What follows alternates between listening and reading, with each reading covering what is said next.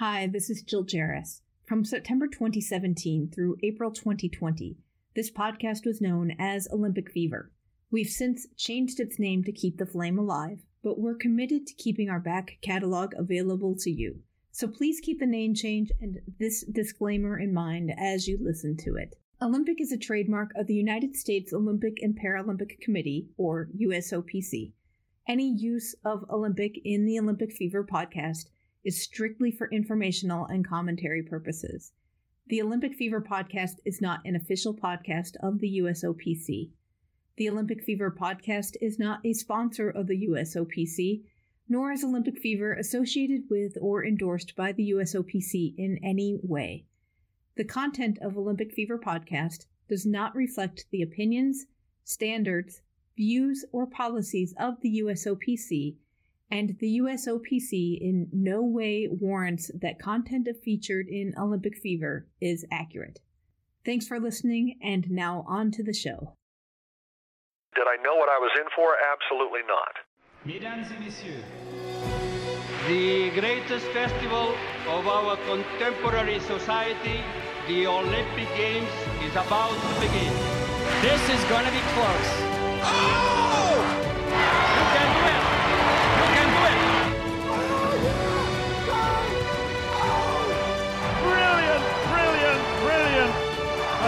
Is an Olympic championship. Ready.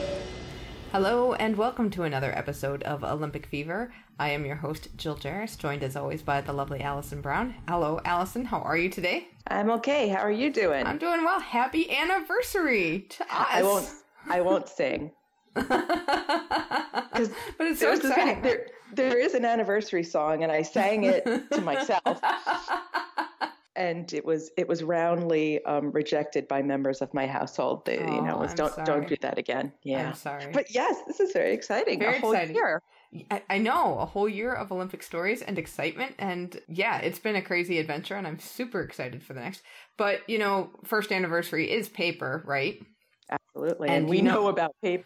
Yeah, I do love paper, and I do have something for you, which I will send you. This was off a freebie table, I will tell you that, at That's the. World Olympic Collectors Fair. It is from 1984 Games. It is the explanatory brochure for gymnastics.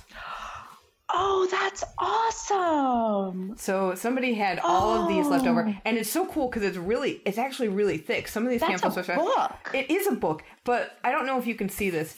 If you flip up, they have Oh diagrams. yeah, yeah, yeah, the patterns. yeah, the patterns of how every everything should look. Oh yeah, because in the old days they used to have in 1984 they would have still had required routines and they would send those to the different gyms.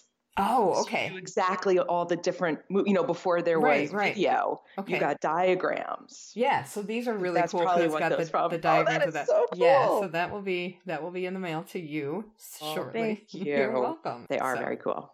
Excellent. So, but that was super exciting. So when I come into town, or when, rather when you come to my town, I'll take you out for a steak dinner, like a good IOC member. Oh, yeah. So in honor of our first anniversary, we have gifts for all of our listeners. yeah, it's exciting because we've been at work behind the scenes coming up with new ways to build more community and give you more options to be involved. And as soon as possible, we will have a new website up, which will have more features on it. We are going to have some Olympic Fever merch for sale, which is very cool because we love our logo, and I'm We really, do. I'm really excited to slap it all over everything. That will be coming up. We are going to open up a Facebook group, which will be uh, set up shortly, and that will be a place where everybody can just bring up whatever topic they want to and talk because it's fun when you guys contact us. We do love hearing from you directly, but like some of these conversations, I just want to see what other listeners think. Right, where the people just they take off Yeah. without us. Yeah, exactly. We get to watch what they have to say. That's going to be so much fun. I'm actually that's probably the thing I'm really excited about. And then we are also opening up a Patreon donors page where I, I will be very honest, this show does take a lot of time to put together to find people to talk to, to get them to come on the show, doing a lot of research and interviews and editing. Uh, so we do try, need to try to find ways to raise some money to support the efforts of the show. So we'll have a Patreon page with uh, various donor levels, and there'll be various treats at the donor levels, like early access to merch and social media shoutouts, and the opportunity to get access to bonus tape. That uh, you know, some of the uh, some of the interviews we have are really really long, and we've had to cut them down. So you'll get some bonus tape and uh, some other stuff. So check that out. We'll post everything on social as it becomes available. I am very excited. And maybe if someone gives me enough money, I will make them my Olympic ring jello mold. Ooh. I don't know how well that would mail, but well, it would be I'll stamped work on perishable. Is it liquid, fragile, or perishable? it is, well, it's sort of liquid Ish, and right? fragile and oh, perishable. We'll figure it out, but we Yeah, might be able to get you a that. jello mold. Oh, that would be a lovely surprise. Imagine that showing up on your doorstep.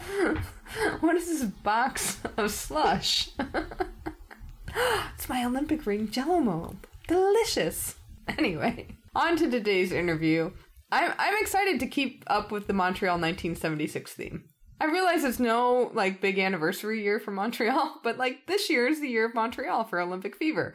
It is. We have been doing a lot of Montreal stuff. I I, I don't know why it just worked out that way. Yeah, all the all the stars But- aligned. You know, in a way, it is. It's the first Olympics that I remember. So it's Well, there we kind go. of Back to the beginning. Yes. back to the beginning. Exactly. So um, today's guest is John Naber, and at Montreal 1976, John Naber was the golden boy of the games, earning four gold medals in swimming, each in world record time. And his world records in the 100 meter and 200 meter backstroke held for seven years until 1983, which is a really long time in swimming. In swimming, that's an eternity. Exactly. So he is enshrined in various halls of fame and is one of America's top Olympic ambassadors. After he retired from swimming, he became a broadcaster and he served as an expert analyst and play by play announcer for swimming and over 35 other sports at local, national, and international events, including eight Olympic Games and Rose Bowl parades. It's the Tournament of Roses parade. Sorry. Let the record be corrected. My favorite parade of the year. He is also the president of Olympians for Olympian Relief Fund, which helps Olympians who have fallen on hard times. So take a listen to our interview with John Naber. One of the things that dumbfounds 2018, Jill, is your when when you started swimming, you started competitive swimming what I would think is very late, and also as a competitive swimmer, you were without swim cap and goggles, and you had a big mustache, which you'd never see on a swimmer today. So, Okay, yeah, that's true. when did you first learn to swim, and and then why did you take it up in high school? Okay, my father uh, had a management consulting job that called him to Europe, and he and his wife, my mom, and uh, my three siblings and I, the six of us, moved to Italy when I was age four, and then moved to England when I was eight, and came back to the United States when I was 11 and a half, going on 12. And during that formative period, while my friends were playing Pop Warner and Little League, I had been playing cricket and soccer. And when I came to the United States, because of my height, I was very quickly drafted for the high school PE basketball team. On the second day of high school PE, I was the last kid picked. And that has to, that should explain a little bit about how uncoordinated I think I was on land. But uh, swimming seemed to be the perfect sport for me. Um, I was lured into the pool because the kid sitting next to me in algebra class was a silver medalist at the Junior Olympics and thereby was categorically the second fastest 14-year-old backstroker in America. And I kind of took a shine to, to, to wanting to get to know the guy. And so I followed him into the pool freshman year of Woodside High School swimming. I got the most improved award three years in a row, and by the time I graduated, I was an American record holder, and that made it easy to get a college scholarship. And I enrolled at USC, along with another, uh, uh, probably five other blue chip recruited athletes. We had a powerful class, and together we went undefeated in uh, dual meet, conference meets, and national championships for four consecutive years. So obviously natural in the pool. I think uh, I, my body is ideally designed for swimming, and I think perhaps um, because I was so bad at everything else, I was able to focus all of my attentions on the pool. I've heard that Kiki Vandeweghe, who is uh, an NBA uh, basketball player, was an age group record setter in swimming, but you know basketball lured him elsewhere. You never know how good a swimmer he might have become. Oh, uh, so all I know is that swimming was the right sport for me. It's the only sport that's ever worked for me, and I, I, I'm glad it found me, and I found it. So, what is it about your body composition that makes you such a strong backstroker and freestyler? And what, what, why, what doesn't work in the other two strokes as much? Okay. I have a toe point that a ballerina would kill for. Very flexible ankles, and that might be because I am so tall. I, I slide to the foot of the bed and my feet hang over the edge and the blankets would pull my toes down toward the floor. So I have a very uh, extenuated toe point, and so it makes it for very powerful kicking. Um, I'm very flexible in the shoulders and the elbows and the wrists and, and the joints. I, I guess I also probably have a, a pretty good uh, tolerance for pain. And so that I could train really hard. I had great endurance. So I was training with the distance freestylers, and then I would taper with the backstrokers and compete in both of those events. Did you just like those strokes better than butterfly and breast? Well, let me put it this way. I have a bum knee today that's uh, bone on bone uh, arthritis, and I believe it's always been very close to bone on bone growing up, which really uh, makes the pain I felt during breaststroke. Uh, it explains it to me. Uh, I didn't realize it at the time, but I, uh, at the U.S. Nationals in 1974, I entered the 400 IM because I could and I was at a world record pace at the end of the backstroke, and I was last place at the end of the breaststroke. So uh, it's not that I didn't like the breaststroke. I think it didn't like me very much. And I don't know, maybe butterfly and backstroke competes. Uh, at the NC2As, you gotta gotta pick your lane, and backstroke worked for me. Some people say it's because I'm gregarious and like looking at the crowd, but I don't know that that's a factor. Well, I like that idea. So, one of the interesting things uh, during my research was, as I mentioned before, like swim caps and goggles were just coming into heavy use, or or people were starting to use them. And in, in Montreal, they were the first time. It was the first time goggles were allowed. Was there a reason you didn't wear them, or just because that's what you weren't used to, and it would be difficult to introduce them? Well, um, I would wear goggles swimming backstroke outdoors if they were shaded. The way I would swim backstroke, my face rarely got that wet, so I didn't need them that much. And uh, wearing goggles in backstroke, if they leak, the water is stuck in your eyes. It, it doesn't go away. And so, not being confident that I could keep my eyes dry wearing goggles, I think that I just naturally deferred to, to swimming without them. I did wear goggles swimming freestyle in workouts, although I did swim freestyle at the Olympics. I don't believe I wore goggles there. I guess at the time, if you've been raised without them, you, you didn't. They they didn't play such an integral role, and that was also true with swim caps. If, if I never had a swim cap, I didn't know what I was missing. I, I don't remember anybody wearing swim any guys wearing swim caps in the 70s. So it's not as if I made a, a conscious decision to avoid them. It's just I didn't see the benefit, I guess, and so I just moved moved forward without them. I will say this: the Lycra swimsuit was introduced in 1976, and I intentionally chose to wear a nylon suit while I swam uh, because I didn't want to win a race because I wore the the right suit. I wanted to win the race because I was faster than the guy next to me. Oh, that's really interesting because now so often the athletes are looking for every technical advantage well, and races so measured to a, the, all races are measured to a hundredth of a second, and you know, as Michael Phelps will attest, that hundredth of a second is the difference between first and second. So, if I felt like I was within a hundredth of a second of my competition, and, and a different swimsuit would make a difference, I might have made a different choice. Did you think that your world records would la- uh, hold up as long as they did? No. Uh, no, I, I honestly did not. Peter Rocca was the silver medalist in both backstrokes, and he was coming on very strong. And I was confident that after I retired, uh, he would re- very quickly move ahead of me in the rankings. So I was, uh, I, I don't know if I should say pleasantly surprised or, or disappointed that the records lasted so long. But they, they did, and I was happy to, uh, to, to watch the progress of the event. Probably, if I can brag a little bit, probably more proud of the fact that the records lasted seven years. I'm proud of the fact that my 200 backstroke time would have won gold in the next four Olympic Games. Wow. Oh, wow. That's a long time for a swimming record to hold. Well, that's true, but I think Janet Evans can claim the same. So uh, you know, it's not the only time it's happened, but uh, records are made to be broken, and when they are, it's a, it's a sign of progress in the sport. And when they last a long time, uh, it's a sign of frustration, I would think. But that just goes to show that the sport of swimming, we've grown accustomed to the constant progress. And to be honest with you, the Olympic motto, "Citius Altius Fortius," begs the question. You know, let's all get better. Let's find a way to get swifter, higher, stronger. Uh, because uh, human beings, I believe human beings can hit the target at which they aim. And if a record is on the boards and you're aiming at it, you will eventually hit it. You'll eventually improve upon it, and then somebody else will be shooting for your record. And that's the normal way that life should be. So something just occurred to me. Would you, now you competed in the 70s. Are you happy you competed then as opposed to now? Uh, I do envy some of the opportunities that are coming the way of athletes who are competing now. But at the time, um, those were the rules. Uh, we were in an amateur era, and when your college scholarship expired, you had to find a way to put food on the table.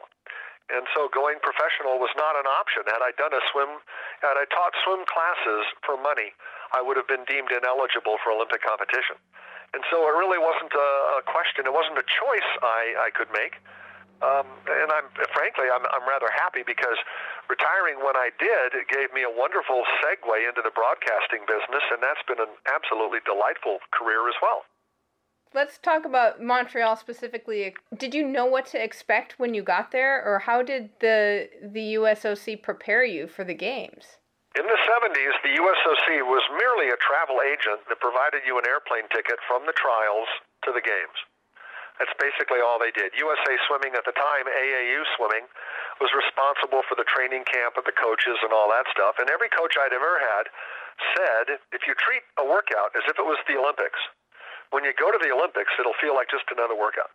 And so I, I put a lot of intensity into workouts, but I had never been to an Olympics before. I'd only been to one World Championships before, and it was the first World Championship swimming had ever hosted, so it wasn't that fancy. So to answer your question, did I know what I was in for? Absolutely not. Uh, I went to the Olympic Games decidedly treating it just like it was another swim meet, having no idea of the lifelong impact it would have on my life. I'm kind of glad I did it that way because it produced great results. I don't think I could have swam any better. Uh, in fact, realizing the significance of the Olympics might have been a little bit more pressure than I, I would have liked to have handled. So I would say that um, I wouldn't I wouldn't wish to change places with the younger kids now, and I certainly don't think I could swim nearly as fast as they're swimming now. When did it hit you how big the Olympics were? Probably not till I came home. The reaction to the from the public on what I had done. I mean, I'd swum fast races before. I'd won lots of national titles and some international titles, but I had never reached the non-swimming audience the way the Olympics does and the phone was ringing off the hook, and, and my mom was fending off, uh, you know, offers and stuff. Uh, I was not allowed an agent because the year after my Olympics, I still had a, my senior year of eligibility at USC, so I really couldn't respond to any of these wonderful offers. Uh, but the notoriety came fast and furious. The Johnny Carson show called, and you know, everybody wanted to, wanted to meet the new kid on the block. And uh, while I was uh, flattered by the attention, I, I honestly didn't feel I had changed any. I was the same man as I was a year before. And so I felt, well, you know, uh, this will pass. And sure enough, it does. You know, the phone slowly stops ringing or ringing less, and uh, the world moves on and looks ahead to the next games. Now, Jill recently visited Montreal and stayed in the village. So I know she was wondering, and I was wondering what your impression of the village because that was such a different village than had been done before. Well, uh, for for the benefit of your listeners, the village that I remember, it's two skyscrapers. They weren't skyscrapers; they were probably 13 or 15 stories high. Each story had two rooms less than the story below it, As a result, from a distance, they look like a pyramid with, you know, three rooms on the top and five and then seven and nine. And this building, uh, the bottom floor, the largest of all the floors, was the cafeteria. And all the athletes who lived upstairs would come down the elevator and go into the cafeteria. And that, to me, was the best thing about the Olympics. The chance to mix and mingle with athletes from other countries, speaking other languages, participating in other sports, and uh, you know, getting to see the similarities in spite of all the differences. And uh, uh, it was such a social event. I'm, I'm kind of a social butterfly anyway, and I just love mixing and mingling and pin trading and talking to people. Uh, it was just an absolute delight. It was fun and games. I will say this: that for the first week of the Olympics, um, the noise level is not that bad at night. People are in bed, sleeping and resting for their events. But halfway through the Olympics, half of the athletes are done and as a result, they're out there making making noise and having a good time. And that uh, party atmosphere was growing in the athletes' village. Swimming, of course, takes place during the first eight or nine days of the games, so we were all done halfway through. And that freed me up to do a lot of interviews and travel around the, the city and, and mix and mingle. I feel badly for the athletes who still had to compete later in the games because it was a little bit more distracting. Uh, but the village and uh, the the Olympic Village was so special because it was catered to the athletes' needs. Anything they needed, anything they wanted. Video games. Um, I, we did not have cell phones. We did not have email. We did not have wireless internet in those days. And so our, our recreational activities included a discotheque, an occasional movie screening, uh, all the food you could possibly want, and, uh, you know, just a chance to mix and mingle with other people and it was very social, and I and I enjoyed it immensely. I'm I'm sad to hear that some Olympic uh, organizing uh, committees send their athletes home the day they're done, and they don't allow them to mix and mingle as much. That's a shame because that's a real highlight for the athletes that I knew. Who did you fanboy about that you got to meet in '76? Well, uh, I, I got to know Bruce Jenner. And that was a delightful thing because on one instance, I had to walk out a gate, and uh, all the autograph hounds, all the kids who are not allowed in the village, wait at the exit gates to see athletes coming out. And as soon as I stepped out, they surrounded me asking for autographs. And I noticed a 100 yards to the north, Bruce Jenner was exiting another gate. And I yelled, Hey, that's Bruce Jenner. And all the kids looking at me turned and ran over to get Bruce's autograph. And I was free to walk into town. It was great. Uh, I got to know, I got to meet Nadia Comaneci, although we did not become friends until uh, probably five or uh, five or six years later. Uh, Edwin Moses, uh, his performance in the hurdles was amazing. Of course, all the other athletes. My idol growing up was the East German backstroker Roland Matthes, and I had gotten to know him briefly at the 1972 USA East Germany dual meet. He was favored to win the backstrokes. Um, up until maybe a year before the Olympics, and so everybody was saying the big matchup is between Naber and Matthes, and I tried to connect with him on a social basis. Uh, the greatest compliment I ever received in swimming was during uh, was immediately following the semifinals of the 100 back, where I had broken Roland Matthes' 100 meter backstroke world record. He swam the, the heat following mine, and when I was in the warm down pool, I saw him come in after his semifinal race he dove into the water and he swam right up to me. And he doesn't speak a lot of English, but it, uh, with, a, with a closed fist, he chucked me under the chin and said, "Very fast." and that was a, and to me, it was a sign of the passing of the torch when he acknowledged that I had gone past him in his backstroke race. Now, back in those days, you had the Soviet bloc. So, was there a lot of communication, and, and was that so unusual because he was an East German swimmer? Was there a lot of division? Uh, the Russians and the East Germans, I believe, were told not to socialize with the Americans. The uh, the Russians were less obedient in that. In that in that case, many Russians would try to come over and make strike up conversation, but the East Germans had handlers that would prevent any social conversation. I tried to befriend many of the East German swimmers and was rebuffed most of the time uh, with one small exception. And there was the uh, Roland Matthes' understudy. The next backstroker was a man named Lutz Savanya. And I had met him in Bremen, Germany at an international dual meet in 1974. and we'd become sort of friendly. And anytime he wanted to talk to me, he would catch my eye, he would point to the locker room, and we would both rendezvous in the locker room out of sight of the East German handlers and his English was was passable, so we could have some conversation. Roland's English, even today, uh, would not be conversational, but uh, you know, I, I would always want to try to connect with him. As it turned out, Roland and I uh, did swim against each other in the 100 back, and he got the bronze and I got the gold. And the medals were placed in a wooden block with a leather sleeve, and the leather sleeve had embossed on the outside the Olympic rings in the color gold, silver, and bronze. Well, I got the gold medal, but I got the bronze sleeve. And so I went looking for Roland the day after the Olympics to try to exchange sleeves to give it back to him. And uh, uh, when I when I finally got to the East German uh, dorms and was allowed through and was able to make my question clear, uh, Roland, with a shrug of the shoulders, said, "Sure, why not?" And and he got me my gold medal sleeve, and I gave him his bronze medal sleeve, and I regret that to this day, because I think the bronze sleeve would have meant a lot more to me than the gold sleeve does now. So after the Olympics, you did a lot of different things. Mm-hmm. I swam Uh, another year. I went back to. USC and got my diploma, and we we went four, fourth year undefeated. And uh, I won the Sullivan Award that following year, which meant the world to me. And um, then I retired. Right. So you've got an, you had another year of swimming. Did you ever consider sticking around after you graduated? I mean, it wouldn't. No.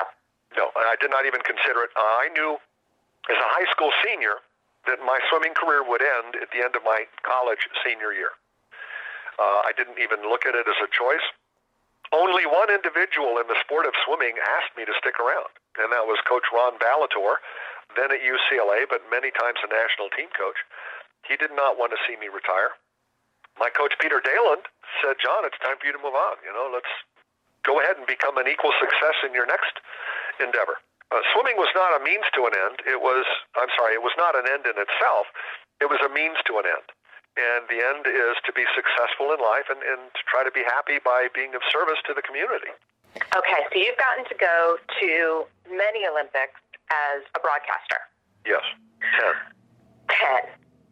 How was that transition Um, from it- being an athlete to covering the athlete? Yeah, yeah, it was it was I think a, a relatively easy one. It wasn't simple, but it was relatively easy because I was a student of the sport and I followed the other events, not just my own. And so for uh, and and I should say this I hate to admit it, but Bruce Jenner and I were the only two Olympians who benefited from the fact that the 1980 games were boycotted because we were not replaced as broadcasters or celebrities. Uh, I was America's, you know, big big winner for eight years, not just for four. And during that eight-year period, I got to be a broadcaster, not only as an expert analyst in my sport, but gradually in the role of play-by-play announcer as well. And that allowed me to cover Winter Olympics and do uh, do 30 different Olympic sports, and it, it literally brought me around the world gave me some ongoing exposure, which most Olympians don't get in non-Olympic years, and that helped in my public speaking career, and it helped with my travel, and uh, it, it, I think it was a it was a, a blessing that might not have been available had I chosen to remain uh, competing in the sport.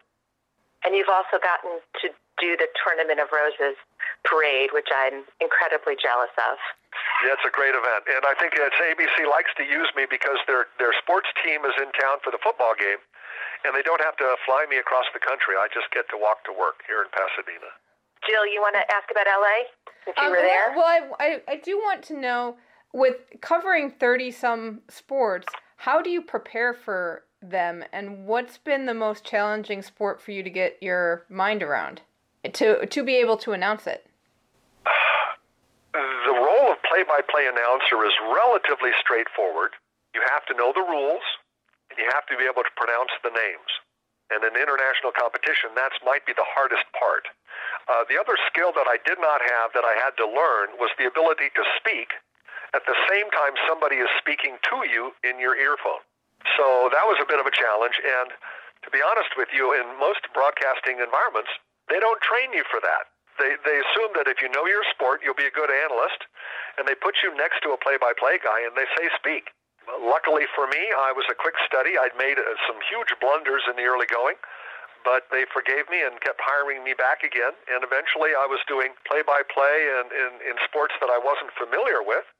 The ones that gave me the greatest concern uh, would have been the professional sports like basketball, football, ice hockey, because I knew I did not know those sports as well as the other announcers did. And so very early in my career, I decided I wasn't going to be a, a football announcer, which you have to be. If you're going to be really, really good in sports broadcasting, you have, your goal is to be measured, do you do the Super Bowl? And I knew I would never do the Super Bowl. I knew I would never do college football, even though I did a sideline job at one of the games. Uh, I just knew that I didn't know those sports as well as I should.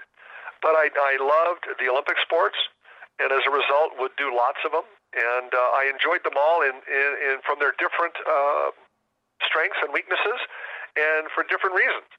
You know, I like uh, indoor volleyball because the players celebrate each point as if they just broken the world record. I mean, they literally high five each other to you know to go ahead seven to six early in the second game. It's it, it's that enthusiasm is very admirable. I like all the Olympic sports. I like taekwondo. I like badminton. I like and I, and I know I know a little bit enough about them to to keep them interesting for me and hopefully make them interesting for the viewer as well. Now, I had read somewhere in Jill's notes that you covered gymnastics at one point or rhythmic yep. gymnastics. No, both. Did they have you interview those tiny little girls? No. so uh, the, the play-by-play announcer is usually up in the booth with the analyst, and we have a sideline reporter in the case of gymnastics, Bart Conner was my uh, uh, analyst for men's events, and Kathy Johnson is the analyst for women's events. And when the women are competing, Bart does the interviews, and when the men are competing, Kathy did the interviews. So there was really no. Because uh, that no would have been just mean. yes. Well, I, I did I did do diving, the sport of diving, and Kat, or Cindy Potter Cynthia Potter is the uh, is the analyst, and she stands all of five foot two. And when we were together in the on-camera open, she'd always be standing on kickboards. I did a, a ski event with Bob Beattie, uh, and he is about Cynthia Potter's same height. There were no kickboards on the mountain, so we dug a hole in the snow, and I stood in the hole, and he stood on the snow. you make do. You make right, do. Right. Oh, that's that's just you should not have an Olympic gold medalist standing in a hole. That's just wrong. oh well, moving on to 1984. What what kind of role did you have with the organizing committee? I was actually a member of the board of directors of the 1984 organizing committee, and in that sense, uh, technically, I was one of Peter Ueberroth's bosses. But actually, Peter was such a great leader that we all followed his instructions. Uh, I was also involved as a, uh, radio announcer during those games.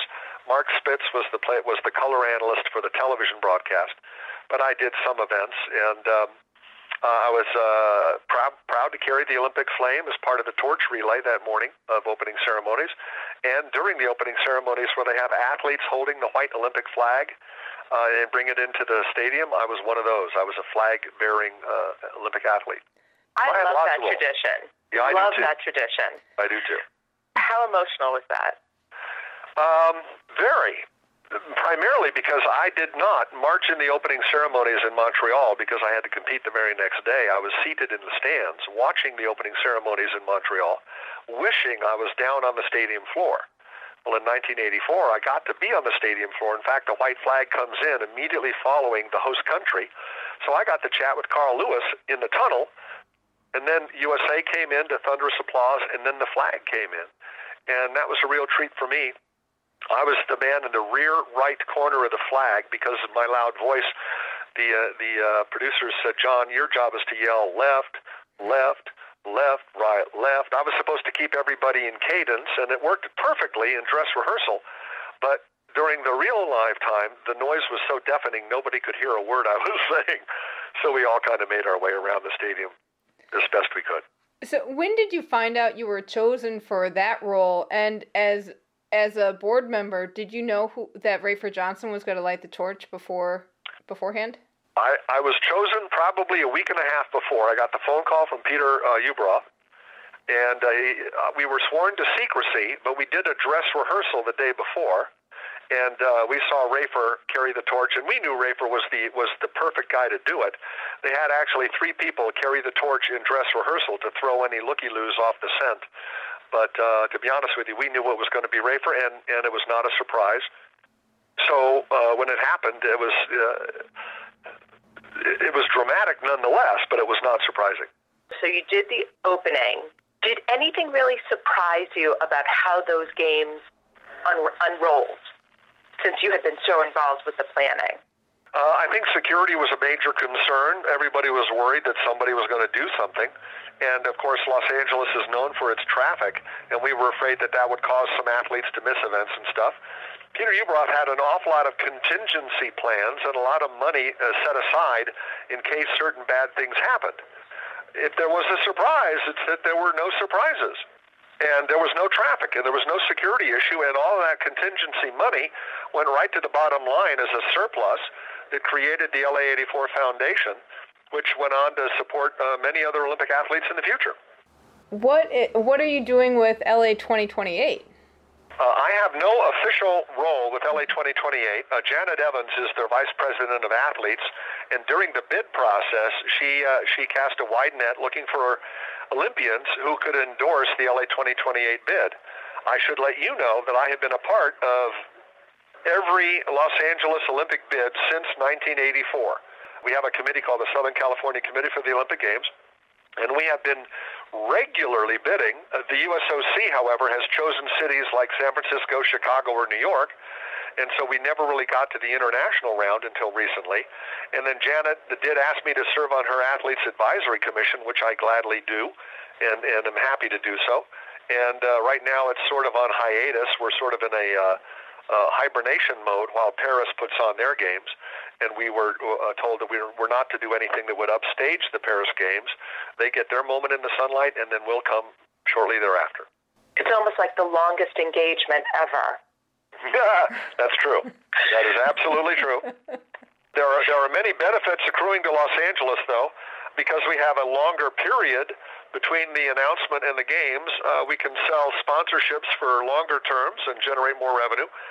The IOC is advancing us money, which they've never done, to keep our offices open in the interim. And there's athletes now just getting started who know that 10 years from now the games are coming to LA and they would want to compete in front of a hometown crowd, and so they have that advantage as well. I think it'll all work out for the best, and um, I have great confidence in the organizing committee led by Casey Wasserman and Janet Evans remains on uh, on the board, and I'm sure they'll do a great job. I want to make sure we get to talk about the the Olympians Relief Fund. Sure. So tell me what it is. All right. I was president of the U.S. Olympic Alumni oh, almost uh, 15, 20 years ago. And during one of the meetings, it was made uh, apparent to us that one Olympian had fallen on hard times and was unable to purchase his or his own prescription medications, was living in a trailer on a neighbor's lot and stealing uh, electricity with an extension cord.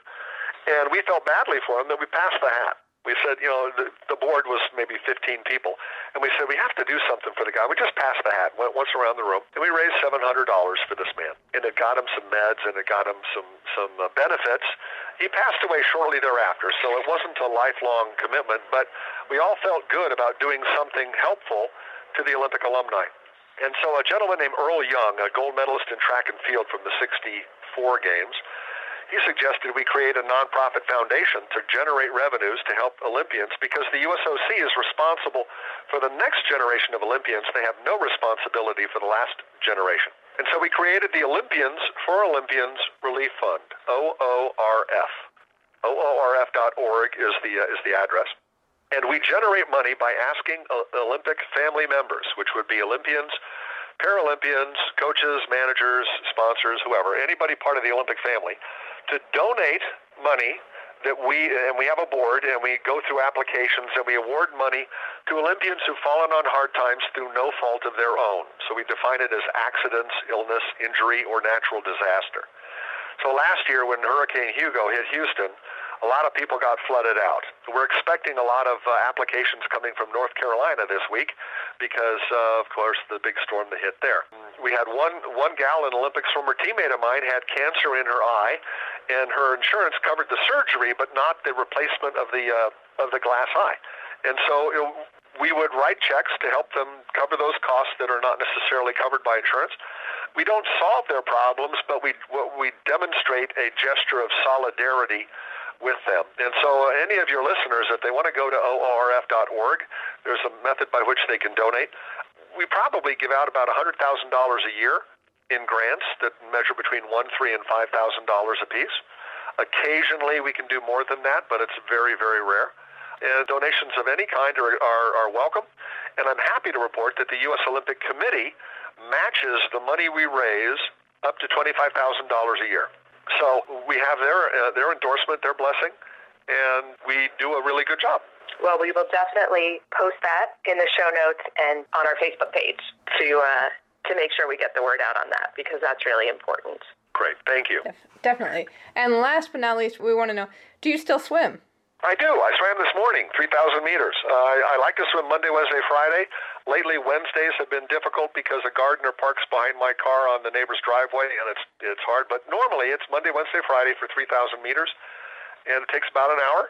I do not race. There is a master's program where people of my age can compete against each other. I have no desire to race, but I'm very happy to swim in the water. It feels great. Uh, it allows me more flexibility. I sleep better at night. I can eat more food during the day. There's a lot of reasons to swim, and uh, it's always a pleasure. Nice. I love that one of your reasons is food. I talk about food on the show all the time. I know. I might have to go swim now. oh, John. Well, thank you so much for your time. We really appreciate it. This has been so much fun for us. My pleasure. I do have to ask, did you solve the keychain puzzle? Okay, my husband has done it several times, and I know what to do and I cannot get those ball bearings to stay. And I know the one side has a little ridge where they hold back just slightly, but I can't coordinate getting that quarter out while they're all back. I'm still Okay, working well, on it, John. I'm st- I, you will you will find out. Believe you me, I will tell you because I was working on it this she's morning. She's not giving up on this. There is no way she's giving up on this this puzzle. Slow I and can give steady. you a hint. Yes. I can Oh, give I- you a hint. And Oh. the hint is you can do it with your eyes closed if you know what to do. Okay. Well, there goes the rest of the afternoon, John. There you go. All right. Nothing but fun and games. Olympians Olympians love to compete and we love to challenge each other. That's one of the best parts about it. Excellent. Thank you so much, John, for coming on the show and chatting with us. I, I gotta say, Allison, it was really exciting to see somebody that I had learned tro- stroke technique from in these wonky black and white films. Nice. But he was just so much fun to talk to. And I was horrified that somebody put him in a hole. you gotta do what you gotta do, I, I, guess, know, but right? I love those stories, you know, because it was it was true. I mean, he is a very tall man. right. He Oh my is- gosh. What is it? Six six, six. six, yes. And that's tall. That is tall. Even you know, not just by my standards, tall. Like just in the real world, tall. Right, right. So- And you do not fit many places when you are six six. No, but they make it work. I mean, that's just how you got to de- get it done. right? The other big news that's been unfolding over the last couple of weeks is that the World Anti Doping Association has a plan for letting the Russian Anti Doping Association back into the fold on easier terms than they had stipulated originally. Yeah, and this gets extremely confusing. If you are confused, we just had to make a chart for ourselves, or I, I was drawing pictures for myself to Nice. try and Okay. figure out who's who because you've got WADA, which is the World Anti Doping Agency. Then you have RUSADA, which is the Russian Anti Doping Agency. So WADA had banned RUSADA. Great. But that is connected to, but separate from, the IOC and the Russian Olympic Committee Right. so the IOC had banned the Russian or decertified the Russian Olympic Committee. So that was a separate issue, but it's all from the same scandal because the IOC relies on WADA to do the anti doping testing. hmm So WADA said RUSADA is okay now, As long as they meet some stipulations. They have some stipulations for readmission. which are pretty thin, I think. It seems pretty thin. And so now, previously, the IOC had allowed or recertified the Russian Olympic Committee. So now everybody's all back together and everything's fine. Yeah, with one exception, because the International Athletics uh, Association, though the governing body of athletics, or in the US, track, and track and field, they still won't let them back in. Right. And now you've got individual governing bodies like the Canadian Olympic Committee saying, ah, we're not too happy about this. I think their exact word was disappointed in their press release. And individual sports federations saying, no, we're not accepting this. So you've got a whole revolt going on. And it's a mess. And, and it made me sad because the big article that we read in the New York Times about this, almost all the reader comments were, the Olympics are dirty. I'm not going to watch them anymore. Yeah. And that makes me so sad. Right. And it, and we've talked to Clare Egan in biathlon about clean athletes and how frustrating it is to know that competitors are not clean. Yes. And how is this going to look to all of those athletes? Right. Never mind frustration as a fan, but these kids give up their lives for their sport. And we don't know what what effects the doping has on the athletes who do dope or the athletes who are doped and maybe are unaware that they've been doped. You know, right. I, I would not be surprised if there's a whole if there are a group of athletes that dope consciously dope with support of their country or were told to because they're were told to dope by their country. Right. Or there might be some people who were doped by get you know take the vitamins and the vitamins helped and they are unaware which is an even i think worse way right. to go. So i because I mean, you've yeah. It so this has had some ripples. So we were talking about beckie scott who is a canadian ioc member who is also on the executive committee of wada who resigned over this.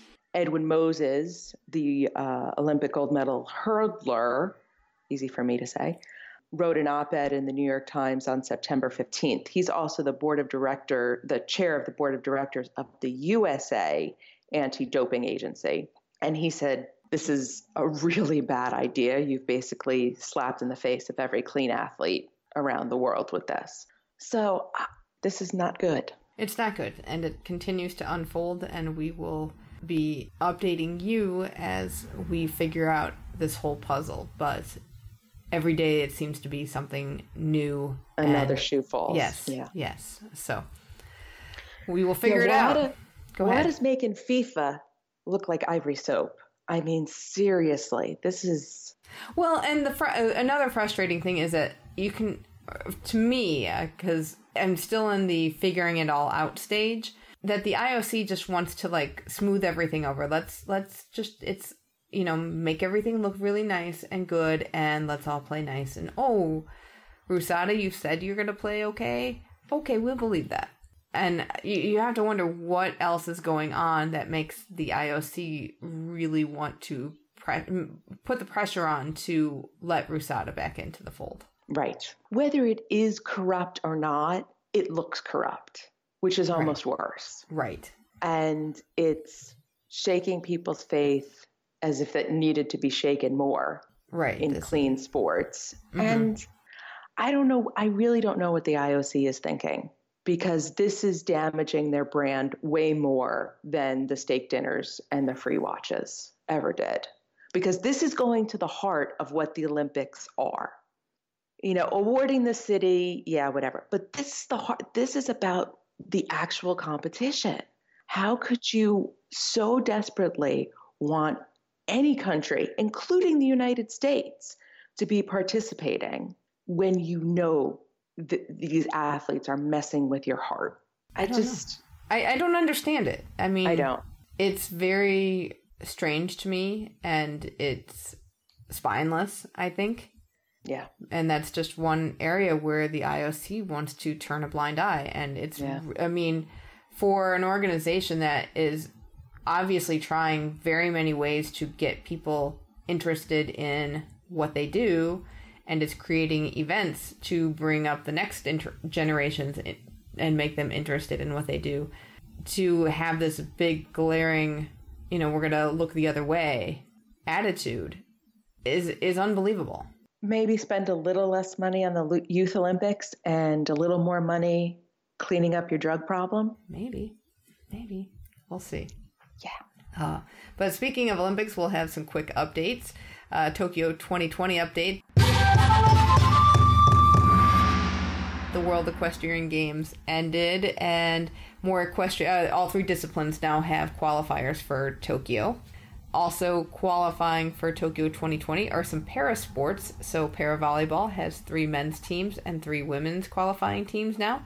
So for the men, Iran, Bosnia and Herzegovina, and Japan, and then on the women's side, Russia, the US, and Japan are have all qualified as well. And then John Joss from the US, he got their the first Paralympics Games quota spot for 2020 in shooting parasports. Excellent. So, very exciting.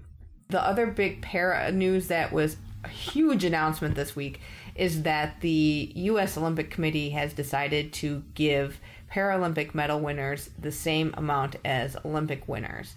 And Oksana Masters on Twitter just started bawling. And there is a super touching video of her and how much that means. And that made me wonder like what they had earned before. And it was unbelievable. So gold medal winners for the Olympic side, they had earned 30 $37,500. If you got a silver, it was 22.5 and bronze got 15,000. On the Paralympic side, they got 7,500, 5,250, and 3,750, which was, I, I couldn't believe what a fraction of it that was. And yeah. even this was a raise from the Rio Olympics because in the Rio Olympics, the Paralympians got the for gold they got five thousand bucks, which was one fifth of what an Olympian got. Wow. And when you think about the obstacles and the financial commitments that Paralympians have, it's even greater because they're dealing with, all, I would imagine, a lot more therapy. And if you are talking about having specialized chairs for your sport, you have to have special, you know, if you have different uh, limbs that you have to maintain, it's got to be so expensive. And this meant so much to them. It was when I saw that, I'm like, oh, what an impact! No wonder Oksana Masters just cried with joy. Right, and also there's that whole idea of the symbolism of that. Yes, you know, there's always that. There's always talk about um, the parity between men and women athletes, male and female right. athletes. That it's not just the actual impact which the money makes, which is huge, but when you award them the same prize money, it says something. Yes culturally. So to award the Paralympians the same as the able bodied Olympians says that these medals are equal. Yes. These medals mean the same thing, and that's huge. Yes. And the other nice thing is that they are back paying the Pyeongchang oh, athletes. I missed yes, that. yes. Oh, so it goes so back that, to that's even nicer. That I like that even better. That's fantastic. So no wonder Oksana Masters was crying. Yes, she's exactly. going to get a big old check, right? And it's I I I, wouldn't, I wouldn't be surprised if that money was already spent. Oh yeah, I mean she just had all that surgery. Yes, and yeah. So, but yeah, that was really exciting news. Excellent. Yeah. Moving on to our Team Olympic Fever update. Tofu. A big slice of tofu for you today. Uh, congratulations to Aaron Jackson and Jacksonville Roller Derby, uh, who placed second at the Atlanta playoffs for the WFTDA uh, Championship Series. So they are going to championships this November, which is in New Orleans. Super exciting. They pulled out some like right at the last minute wins over this weekend and it was really exciting. Um they have a very strong team and so I'm I'm really excited to see what they do at Champs. Excellent. Yes. Uh, Samantha Achterberg is competing in the International Military Sports Council's Military Modern Pentathlon Championships in Budapest, Hungary this weekend, and she is representing the U.S. Army. And we will have updates. Keep watching Twitter because I'm watching her on Twitter. And then, who's back in action? Our favorite bobsledder, Lauren Gibbs. So excited. The push championships for bobsled are coming up this weekend, and she is competing again. So it's going to be great to see her back on the track. Go, Lauren. I love when I love watching the stuff she posts on Instagram. If you ever want to feel like you are so old and out of shape, just watch her Instagram videos because she does this one exercise with one leg and she jumps with one leg to this giant stack of Oh, you're mats, kidding. I guess. Oh. And we oh. know how tall she is. Yes. I mean, she's what, six, almost six feet? Yes. They are almost as tall, they are as tall as she. So she's jumping like six feet in the air off one leg, Which is incredible. which is, Like getting your, your getting your body to do that is amazing. oh, I, I can barely do, you know, six inches. I know. I know. I guess we're gonna have to go get to work. I know. So Because I got to get ready for LA 2028. right, we only got ten years. I know. It'd take me 10 years. Push back to our Jump that high. Yeah. Well, I guess that means it's time to push back our plates of anniversary cake and get to working out. That will wrap it up for this week's show. Thank you so much for listening. Thank you for being there for us for an entire year.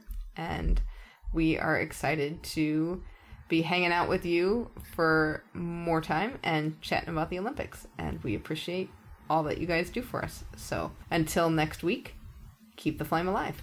Happy anniversary, happy anniversary, happy anniversary, happy anniversary, happy, happy, happy, happy, happy anniversary, happy, happy, happy, happy, happy anniversary, happy anniversary, happy anniversary, happy anniversary, happy anniversary. That's the anniversary song. You do realize that this is still taping. Oops. Oops.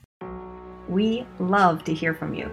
Email us at info at olimfever.com or leave us a voicemail at 530-763-3837. That's 530-70-FEVER. You can also interact with us on social. We're Olin Fever on Facebook, Twitter, and Instagram. Thanks again for listening, and until next time, keep the flame alive. I have a toe point that a ballerina would kill for.